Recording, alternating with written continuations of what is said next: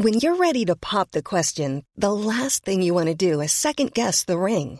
At Bluenile.com, you can design a one of a kind ring with the ease and convenience of shopping online. Choose your diamond and setting. When you find the one, you'll get it delivered right to your door. Go to Bluenile.com and use promo code LISTEN to get $50 off your purchase of $500 or more. That's code LISTEN at Bluenile.com for $50 off your purchase.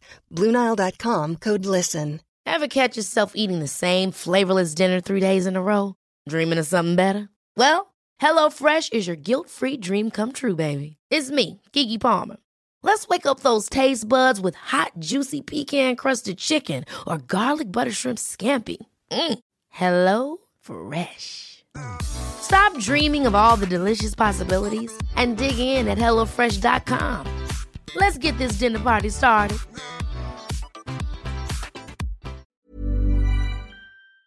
This episode of Canadaland is brought to you by Douglas, a mattress that is trusted by more than 200,000 Canadians from coast to coast to coast. It's a great mattress at a very reasonable price point. Comes with a 20 year warranty and a great deal for our listeners. Douglas is giving you a free sleep bundle with each mattress purchase. Get the sheets, pillows, mattress, and pillow protectors free with your Douglas purchase today. Visit douglas.ca slash Canadaland to claim this offer.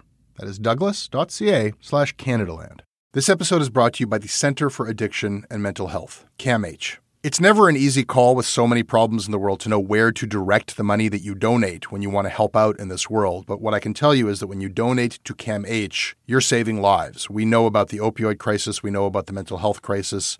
They are doing the work. Help change mental health care forever. Your support will help CAMH build a future where no one is left behind. Donate at camh.ca slash Canadaland to help us treat addiction and build hope.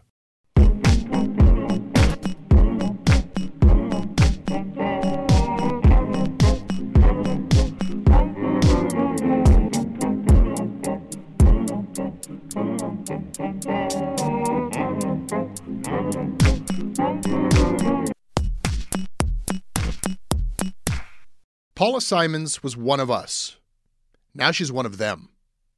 She's crossed over to the dark side, as we say. You see, we don't take kindly to journalists who become politicians.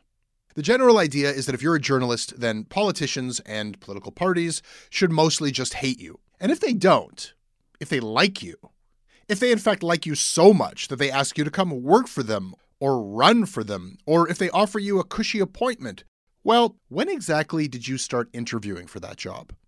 It's pretty hard to write a scathing column or story about the person you are hoping to get hired by. Mike Duffy's colleagues called him senator for many years before Harper actually made him a senator. It was not a compliment. Now, Paula Simons is no Mike Duffy. Throughout her years as an Edmonton Journal columnist, she swung hard and often at the powers that be with no discernible partisan allegiance.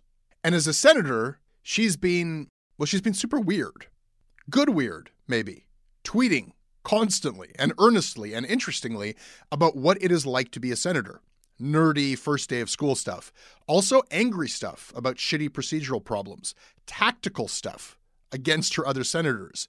And a lot of live tweeting of Senate debates and procedures from the floor. I don't think any Canadian senator has ever before made it their business to offer this level of transparency they're usually happy for us to just kind of forget that they exist. But not Paula Simons. She very much wants us to know that she exists. What's going on? Does Paula Simons just miss writing columns?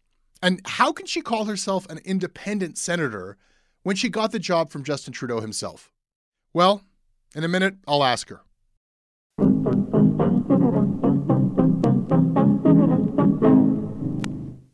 This episode of Canadaland is brought to you by Richard Sansom, Teresita Del Fuego, Walter Brox, Jonathan Marshall, Autumn Essington, Mara Nisrallah, Nolan Evans, and Ian Reeves.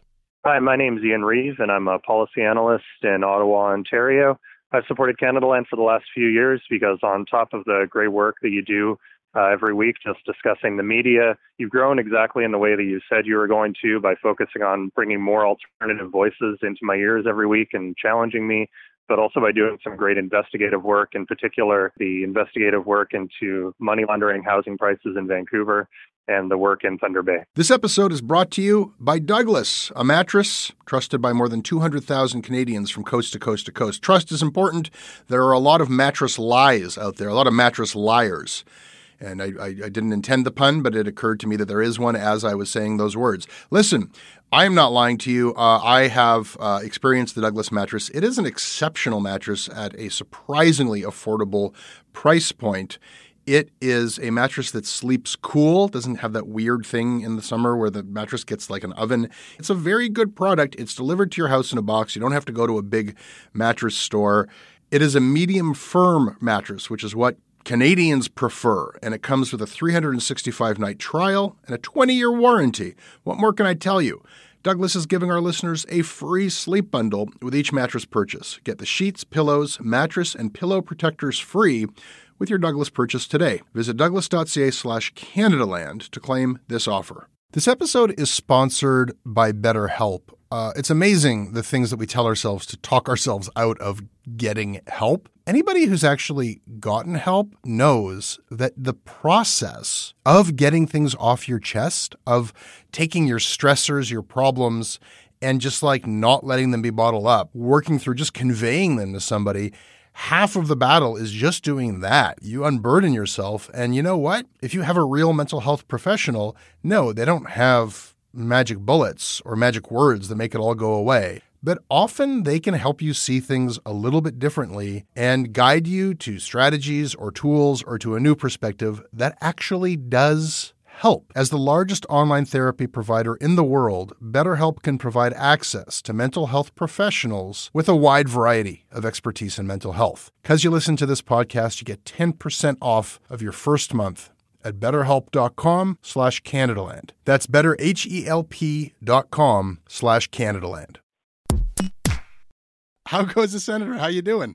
I'm doing pretty well. I'm quite happy to be back in Edmonton, where up until today, we've been having lovely, balmy weather. And every time I read the Ottawa weather report and see that it's minus 25 there and plus eight here, I'm happy to have a job that allows me to be in two different places. Thank you for talking with me. I'm I'm so glad to be speaking with you, both because I'm a huge admirer and because I, I just like that I can say senator. Is that okay? I'll just call you senator.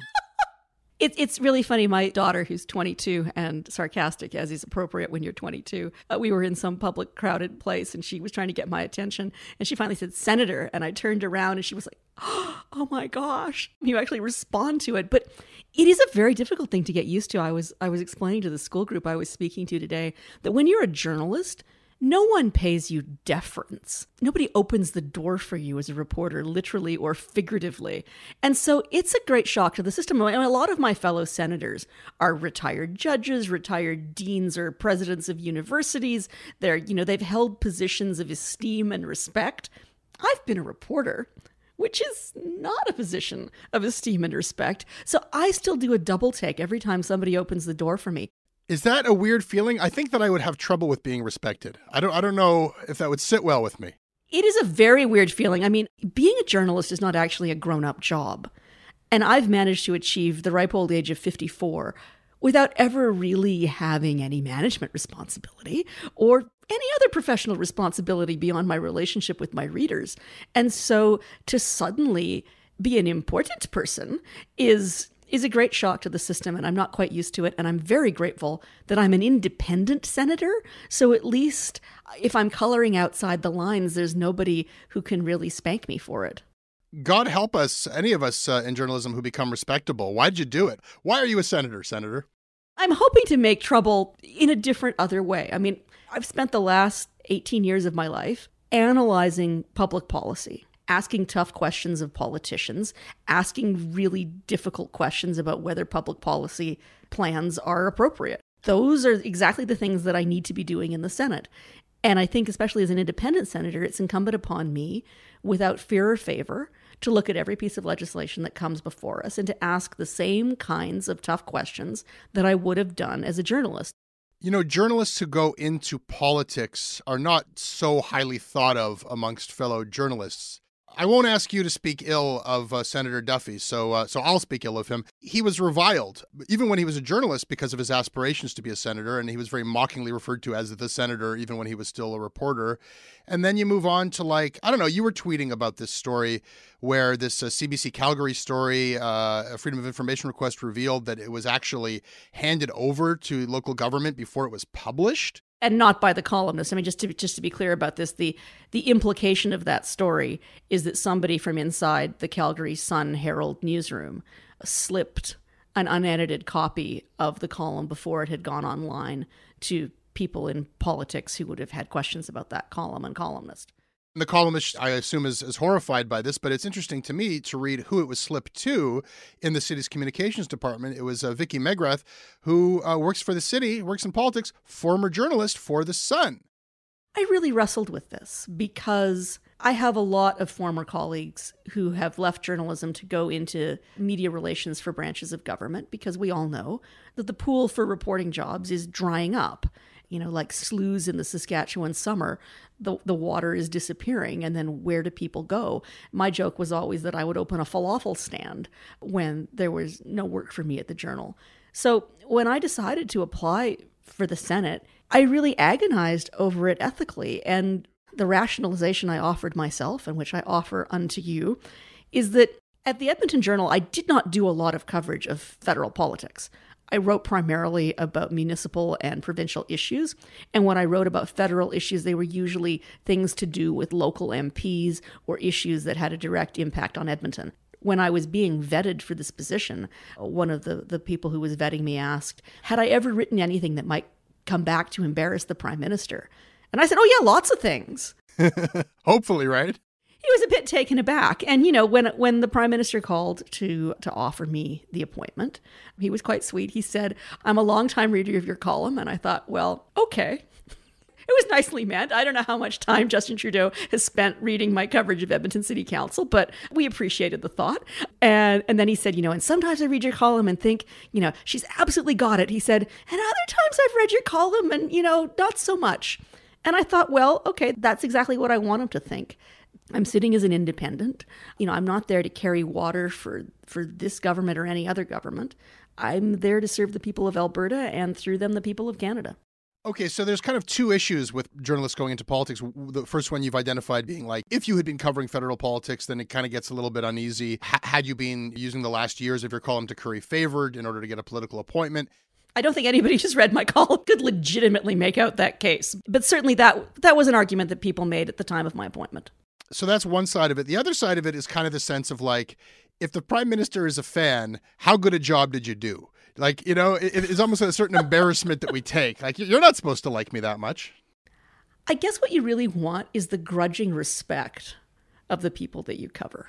I don't necessarily want people to think that I'm unfair or I'm unscrupulous. I want them to think that I've held them to account and that occasionally I've made them better. They never think that. I mean, if you do your job really, really well and really embarrass them, they're not like, well, she's got my grudging respect. They hate your guts. Well, you know, maybe maybe in Edmonton, I don't know, but uh, the one and only time I've met the prime minister was in the wake of the Fort McMurray wildfire, and I was part of a scrum of journalists who yelled questions at him, and he wasn't very happy with us. That is the only time I've been in the same room with him, and I've had one phone call with him. It would be pretty hard to curry favor with somebody who doesn't know you exist. I mean, that's that's the other reason why journalists don't like journalists who go into politics is that usually their new job is spinning journalists and using their connections to get inside tracks on information and to get favorable coverage. I mean, that that's part of why the enmity exists, I guess. Being a senator is a little bit different than being an elected politician for good and for bad. I mean, for good and for bad, I have this gig till I'm 75, barring walking in front of a, a bus, but I don't have to run for reelection. I don't have to spin anyone. I would like people to think I'm doing a good job, but whether they think I'm doing a good job or not, I'm I'm there.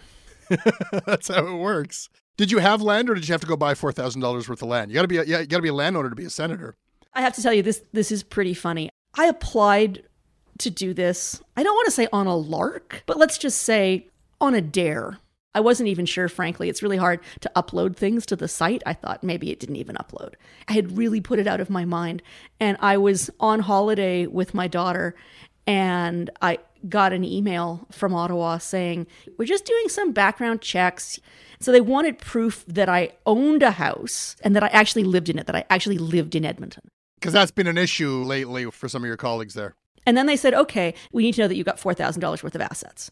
So I screen captured my bank statements and sent them. They said, no, no, no, no, no. What we need from you is a signed attestation that you are worth more than $4,000. I said, well, do I need it to be notarized? At that point, I was in Rome and I thought, where am I going to find a Roman notary who's going to. And they said, no, no, no, just sign it, but like don't tell anybody about this. So I took a piece of scrap paper out of the back of my daughter's travel journal and I wrote on it, you know, I, Paula Simons, I'm not a lawyer, so I like made, I made up some form of words, you know, do solemnly attest that you know I have a net worth of more than four thousand dollars, and I signed it. And I thought I had scrumpled up the piece of paper and thrown it out, but my daughter found it like lying on the floor. She's like, "Are you okay? Like, why why are why are you running around Italy writing on pieces of paper that you are worth more than four thousand dollars?" You described the process like, you know, I thought it would be a bit more complicated than like my process for getting my kid into a good daycare. It was a really complicated uploading thing. And I had a, this funny conversation with one of my fellow fairly new senators, and he said he had to get like a special IT person into his office. And I felt much better because I thought I was the only village idiot who couldn't manage to upload. I think that was the first test. If you can't manage to apply to be a senator, you can't be a senator. So let's talk about the kind of senator that you've been. I don't think you've been embarrassing your constituents or yourself, but maybe you've been embarrassing other senators. I, I, don't know that there's anything in your tweets to embarrass them, but you don't hear much about the Canadian Senate. And I don't really, I'll confess, I don't know much about how it works or what it does, save what I have read through your tweets and also what I have read through a very ill advised children's book that the Senate published uh, a year ago. Yeah, the wise owls. We, we won't be unkind about that. Uh, anyway, here's the thing there are lots of people in the Senate who are smarter than I am, and they are subject matter experts. I mean, there are retired judges and federal court judges and people who ran security commissions. I'm a journalist, so, you know, we're jack of all trade, master of none. I know a very little bit about a lot of different things. I realized early on that the thing I can do is explain how the Senate works. That is what I'm trained to do, to explain government processes to people in an understandable way. So, this, I mean, this really sort of gelled during the emergency debate on whether or not to order the postal workers back to work. I thought, this is interesting. This is important. I'll live tweet this the way I would a press conference, the way I would have as a journalist.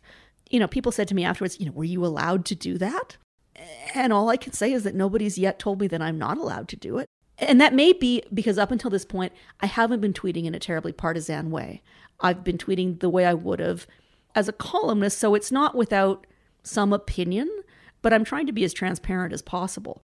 Well, hold on. It was more than opinion uh, because you kind of framed that that you've taken on the role as the sort of civics explainer of the Senate, and in large part you have. But the thread that you're talking about, the live tweeting of that bill, you went beyond just explaining what was going on. You used Twitter to exert public pressure, to solicit public pressure on your fellow senators. So that's kind of punk rock, kind of a new thing. In all honesty, in that debate, I was making up my own mind.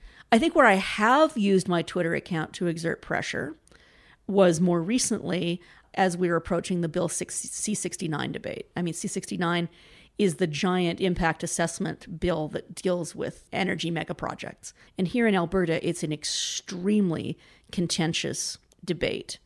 And I was concerned because we're not going back to the Senate when we were originally scheduled. We were supposed to resume at the end of January. And because renovations are behind on the railway building that we're moving into, we weren't going to be sitting until closer to the end of February. And I was concerned because I think it's very important that the Senate Energy Committee, on which I sit, get to work on Bill C 69 with amendments and analysis. And there was some dis- debate about whether or not we should start the committee work before the Senate starts sitting.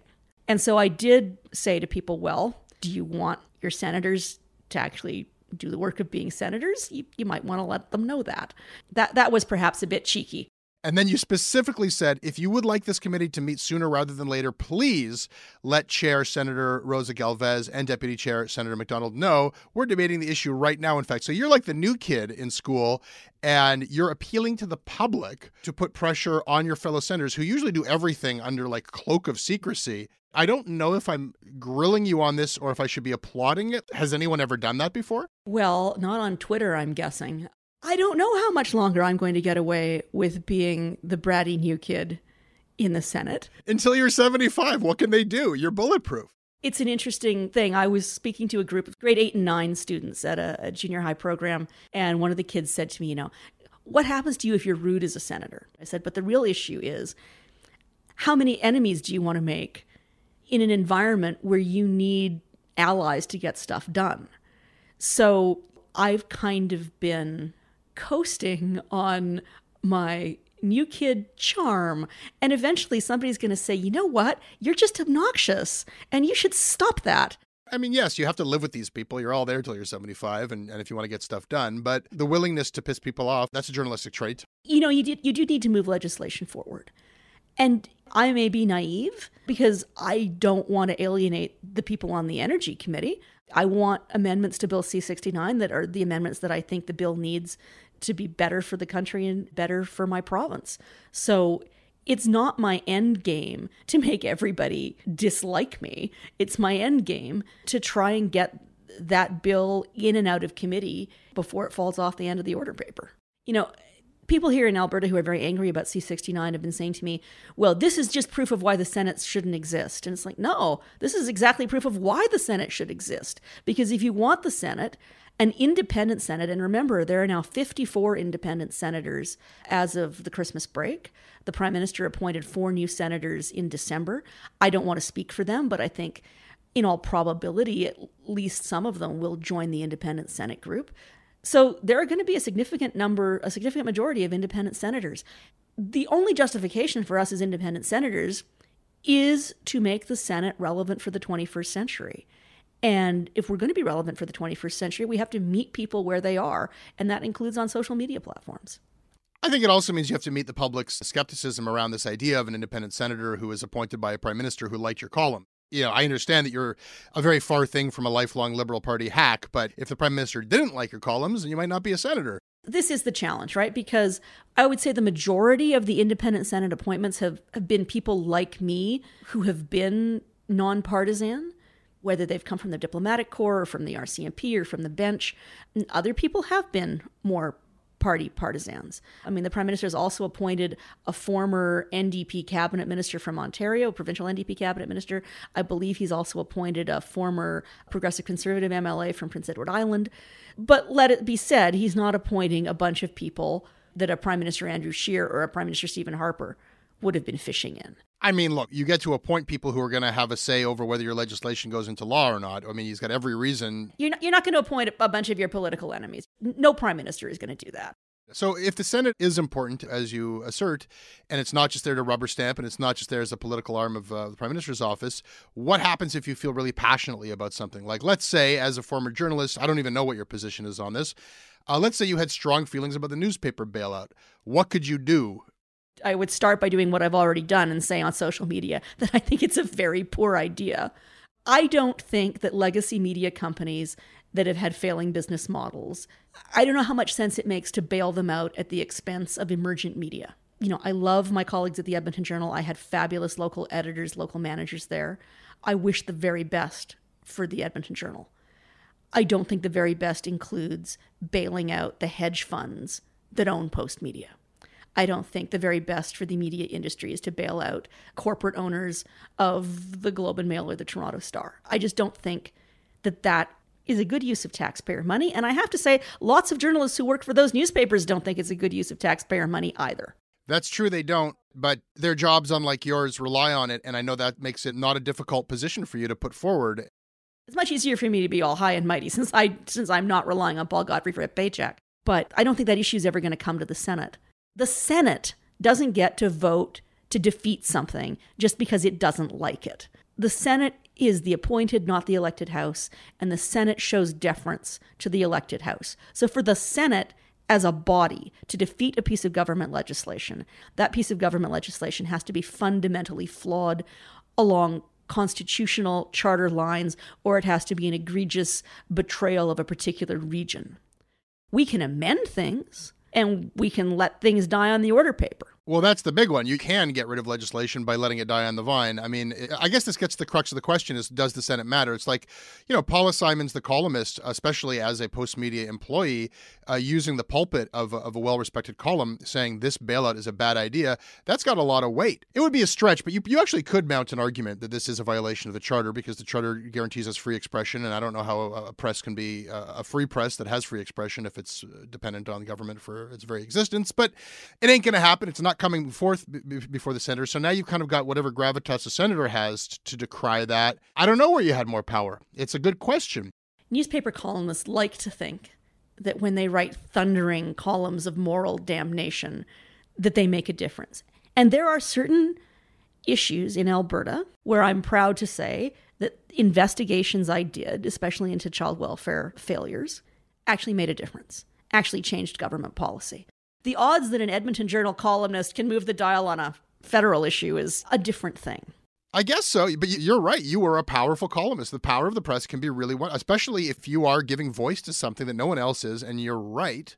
You can change things. You dealt with foster care in Alberta. We have a problem across this country, especially with, with Indigenous people, and and I think I think we're going to look back on this with every bit as much judgment and scorn as we do the 60 Scoop or residential schools or anything else when we look at what's going on right now. I haven't stopped fighting on that issue. And now I've got tremendous allies. You know, I would like to think, as independent senators in this social media age, we have a voice in a way we never would have had if we'd been in a whipped caucus or if we hadn't had social media. I think part of the job of being a senator is to speak for those who can't speak for themselves. And I think if I'm going to have a job till I'm 75, what I'd better do with it is take chances and take risks, and I'd better push because who is better situated to push than I am? Let us also be honest, Jesse. If I'd been working for the Edmonton Journal, would I have written a column that we would have published about what a terrible business model Postmedia had and how I didn't think Paul Godfrey and the GoldenTree Hedge Fund should get a bailout? I don't know. Maybe I would have drafted that column. Maybe my editors would have run it, but we'll never know. Now I can speak out without fear or favor what you just said is really extraordinary. I think you hit the nail on the head, but it really is something we have not experienced before. I think you're absolutely right. Whatever procedural power you have as an independent senator and all of the limitations on it that you've pointed out, it may be vastly outweighed by the power you have as a vocal loudmouth senator, which Canada's never really seen before. It's kind of better than a column, isn't it? Paul Godfrey can't fire you or, or censor you what I really want to do is to be the loudmouth senator, but only if I've got something worth saying. I mean, this is the thing you learn as a newspaper columnist. You can't be outraged about everything all the time. Wait, you can't? People then tune you out. You have to calibrate your degree of outrage for the occasion. You have to have the information and the research and the arguments to back up your case. You can't just light your hair on fire and go madly off in all directions. Will you be my sponsor? It sounds like I could use the help. This is good advice. you, have to, you have to pick your battles, and you have to make sure that when you that when you head out onto the battlefield, you've got your armor and your equipment. I don't want to be shooting out off my mouth about every issue. I don't want to be tweeting glibly about every issue that comes down the pike. I do want that when I speak, that people have enough respect for me that they actually listen. And you don't have to file twice a week anymore. You can just speak when you when you want to, not when you need to. I have to say I wrote 3 to 4 columns a week and so many so many other things. you got a pretty good track record of isolating things that are true and that are right that and that haven't been said loudly enough. How bad could it be if you keep doing that? That's got to be a good thing. I still feel like it's the world's longest candid camera gambit, but you know, at the end of three months, I had found all the bathrooms. And now we're moving to a new building. I'm going to have to start all over again. And you found the good vending machine with the good peanuts, too.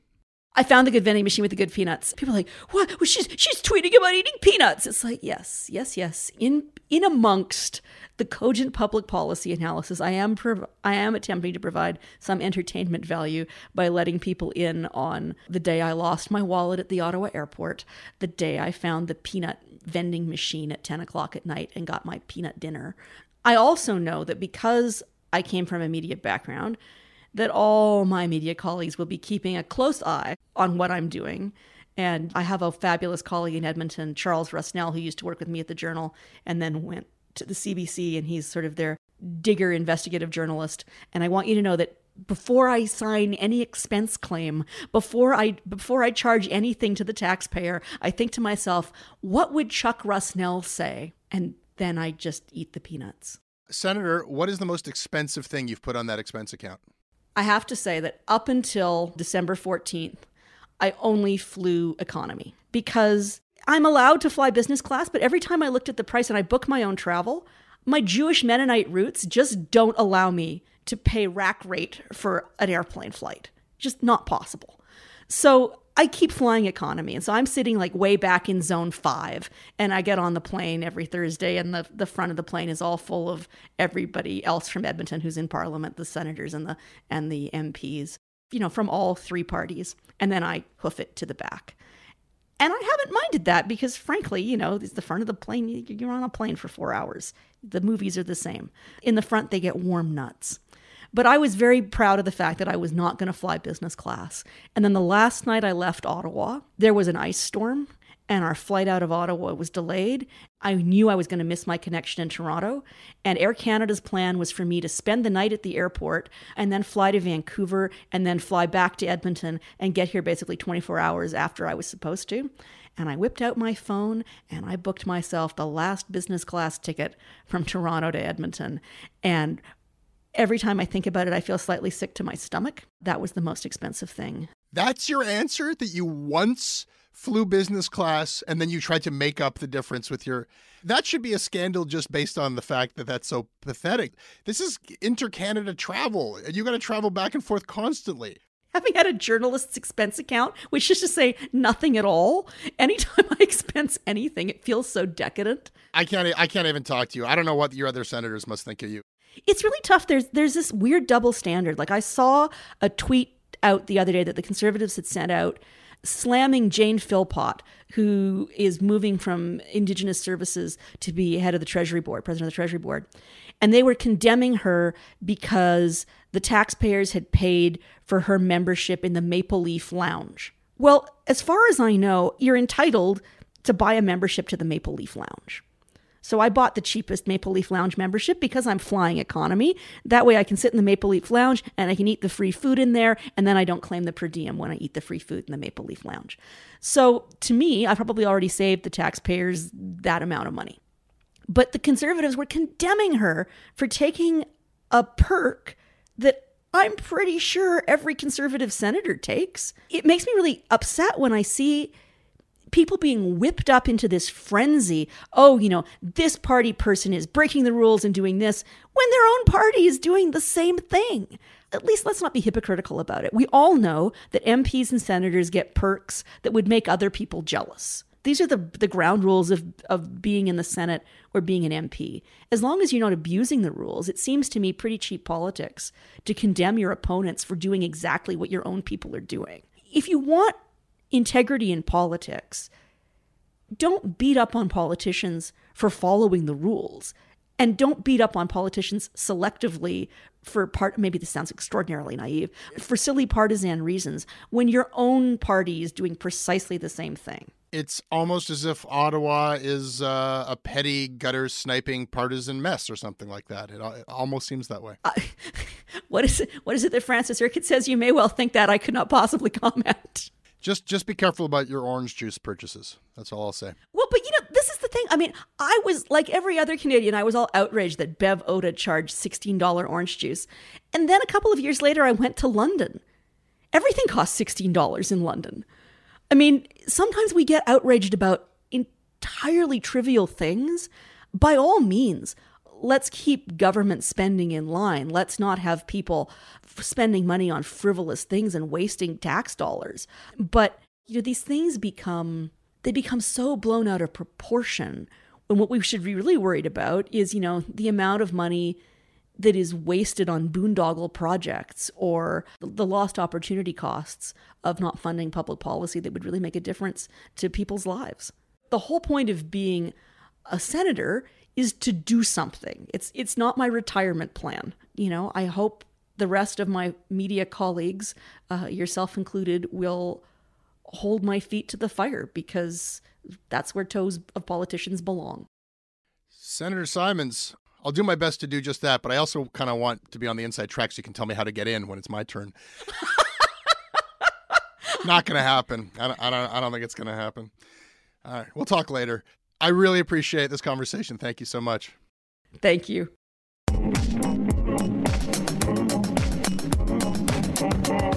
That is your Canadaland episode. I want to hear what you have to say about it. Please email me at jesse, J E S S E, at CanadaLandShow.com. I read them all.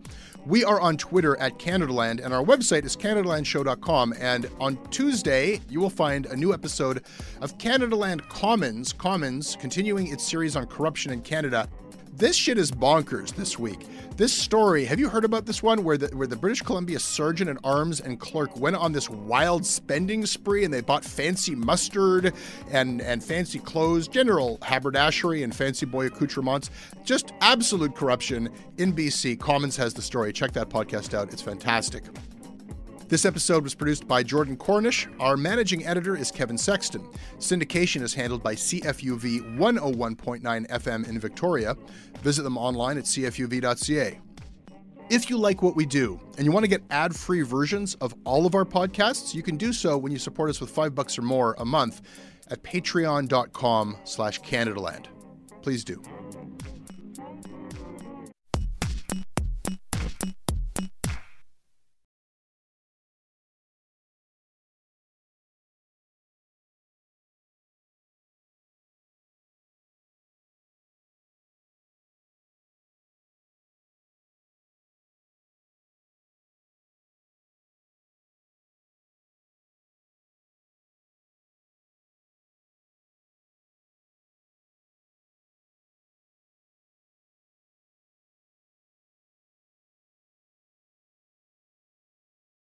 Hey, I need you to pay close attention to this message. It is not an ad. This is about Canadaland and this is about you. You need to know that the news crisis is about to get a lot worse. You've heard about the layoffs. We're about to have news closures, and it's very likely that we're going to be seeing the defunding of the CBC. Where are you going to get your information from? What can you do about this? You can support Canadaland. We need you to. And so for this month and this month only, you can become a Canadaland supporter and get everything our supporters get for just $2 a month. That is an almost 80% discount. The clock is ticking on this.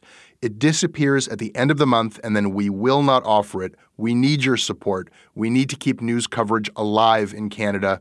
Go right now to canadaland.com slash join. And thank you.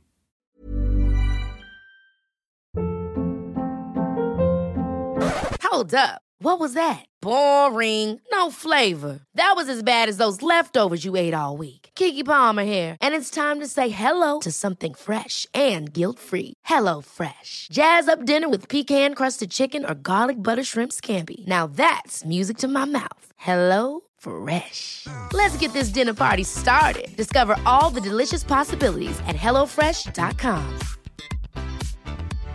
A couple of years ago, a cop was shot dead on a deserted pier in the tiny nation of Belize. The only other person there that night was a frightened young woman, found covered in blood. By all appearances, it was an open and shut case. But not in Belize, where this woman was connected to a mysterious billionaire who basically runs the place. Justice will not be served in this case. She's gonna get away with it. Or will she? White Devil, a Campside Media original. Listen wherever you get your podcasts.